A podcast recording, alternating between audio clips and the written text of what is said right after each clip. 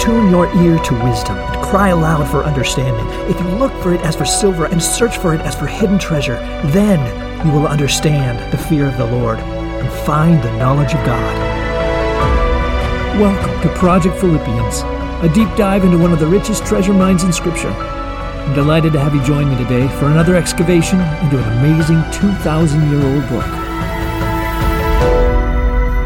Hey, welcome back, friends. It is great having you here. If this is your first time, uh, we've been going through uh, a study of the city of Philippi as recorded in the book of Acts. And I encourage you to go back to the first session if you haven't uh, started there. For those of you who have been with me all along this journey, I just want to commend you because the fact that you've stuck with me this long is just a testament to your determination to seek after God. And uh, I just want to say good on you for that. And uh, with that in mind, let's ask Him to meet with us. Lord God Almighty, I thank you for this book and these stories and the incredible treasures that are buried here. Lord God, let your Spirit open our eyes so that we can see the treasures that you have hidden here for us. And we ask this in the name of Jesus. Amen.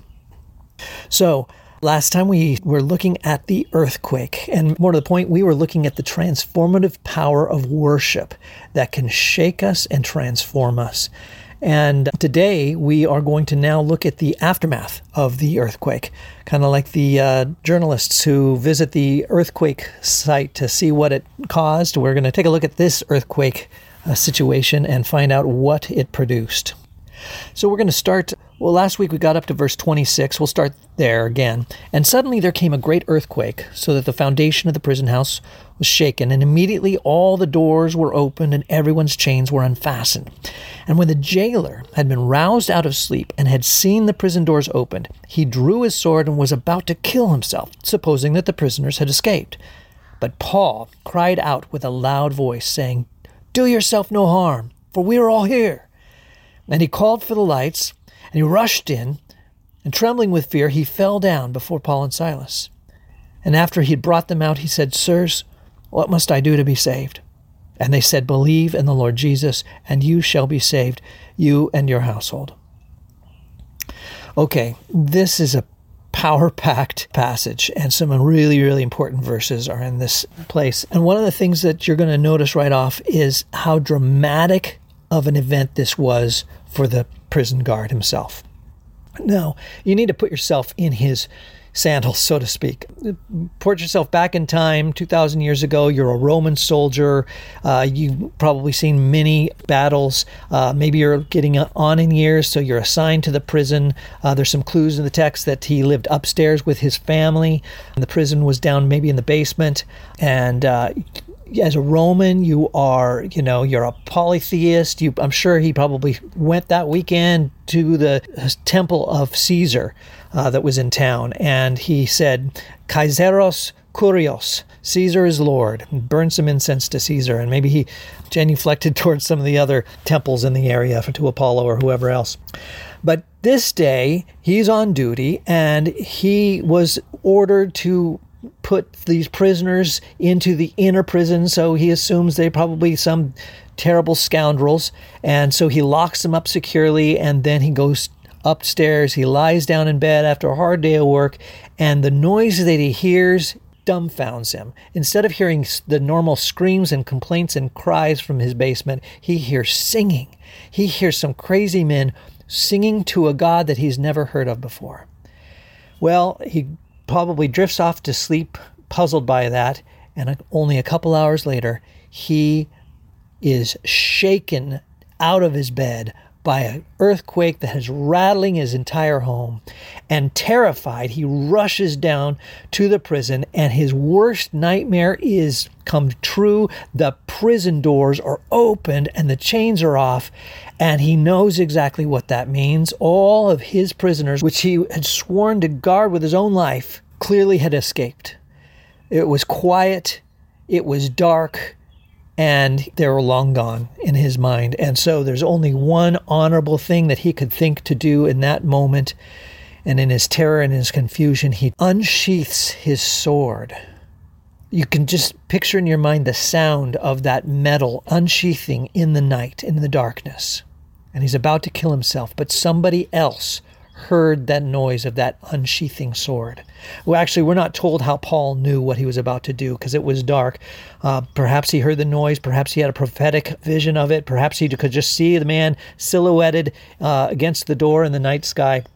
We don't know, but all we know is that Paul puts a stop to what is about to happen. And so, right there in that prison, three words rang out.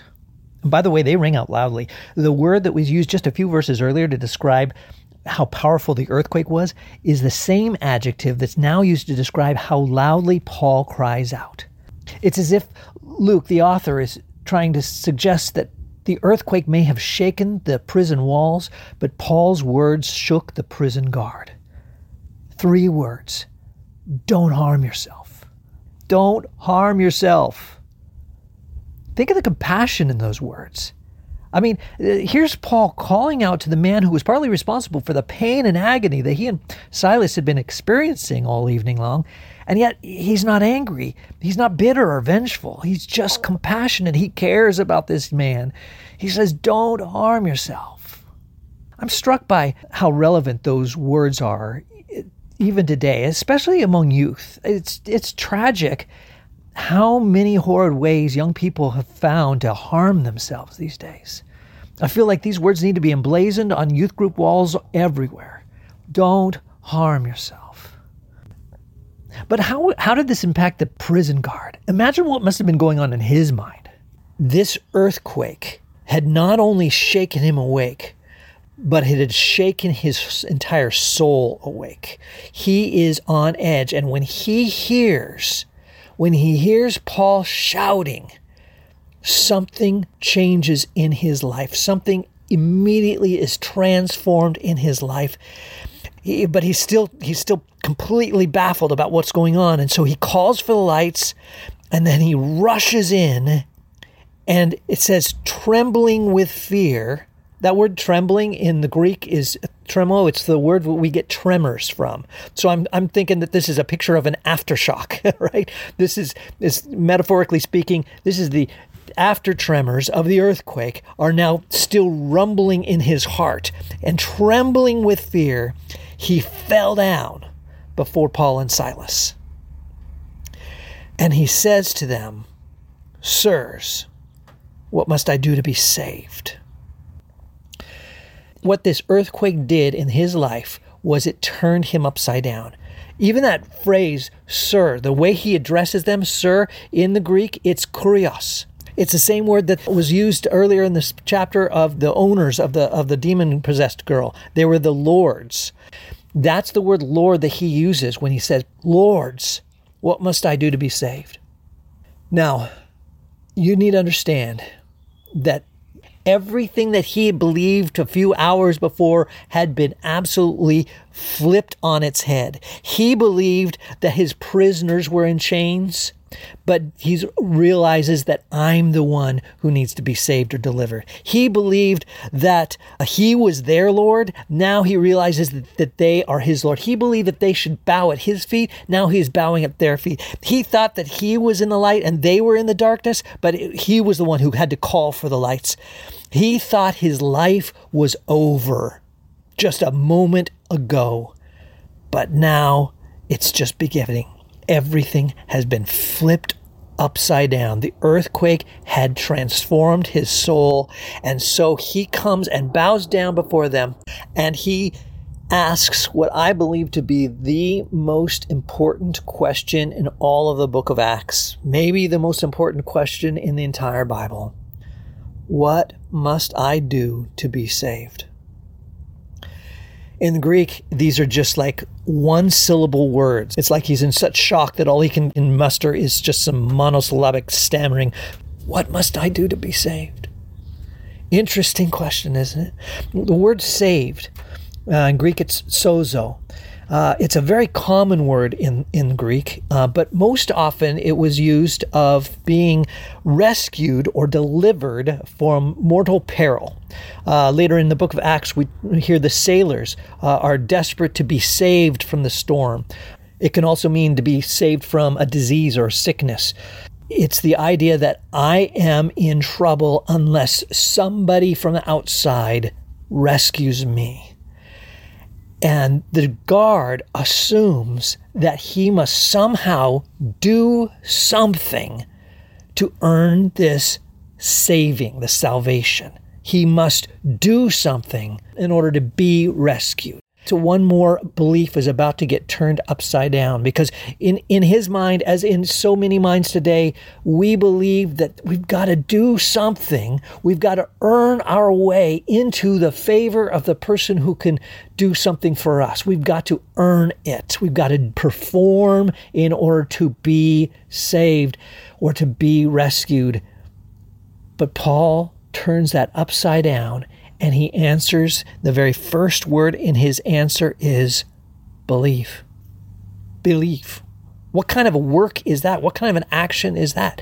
Just believe. Believe what? Well, now in our world, well, we hear a lot about faith and just believe. If you believe in yourself, you can do anything, or you know, just have faith. But the emphasis is not on the action of believing. It's on the object of whom we are believing. And Paul makes it very clear believe in the Lord Jesus. There's that word Lord again, that same word that we were talking about a moment ago, kurios. The Lord, it is the word for the one who has all power over you. And uh, again, if he was in the temple uh, saying Caesar is Lord, he knew the awesome dictatorial totalitarian power that the Caesar had over all of Rome. And when he said Caesar is Lord, he, he meant you are in charge of everything. You are my Lord. You have power of life and death in your hands. Caesar to them was basically God. He was the closest thing to God in, in human form that they knew. So they believed that Caesar was divine. He says, You you thought this morning that Caesar was your all powerful Lord and God. I'm here to tell you that there is a new emperor that has come to town. He is Jesus, and He is the Lord. And all you have to do is recognize that Jesus is your Lord, and you will be saved. And it will transform you, and it will spread from you throughout your whole household. There's something about the simplicity of that answer that just is stunning to me just about every cult that's out there gets it wrong on this point. And there's a lot of churches that have gone off the rails because they've added something else to that answer. To a lot of cults, the answer to how to be saved is believe and perform, believe and obey, believe and do all the things that uh, are spelled out in the book. But Paul makes it clear that the true salvation that only Jesus can provide comes as we simply understand in our hearts and in our minds that Jesus is the Lord of the universe. He is our supreme Lord. Now, there's going to be all sorts of behavioral changes that are going to come uh, as a result of that belief, but those behavioral changes are not what saves you. It's simply realizing that Jesus is Lord. And everything else that comes after that will simply be proof of the reality of your belief. But the belief itself is what saves us. I just think it's so beautiful how this man was changed and transformed. In Our next session, we're going to see the transformation in his life that, that is that was launched from this very moment. But for now, I just want us to reflect on the reality that sometimes God has to shake us to get our attention. He has to shake us to wake us. And he woke up this jailer and he turned his life upside down and he said, Everything that you've been believing up till this point is wrong. And the reality is that Jesus is Lord. And he saw it, he felt it, and he was transformed by it. And I pray that you will be too. Lord God Almighty, as we look at this stories, we're reminded of your great power, not only to shake the world, but to shake our souls. We ask that you would continue to help us to believe, to believe day in and day out how amazing it is to bow at the feet of the Lord Jesus Christ. We love you, Lord Jesus. Amen.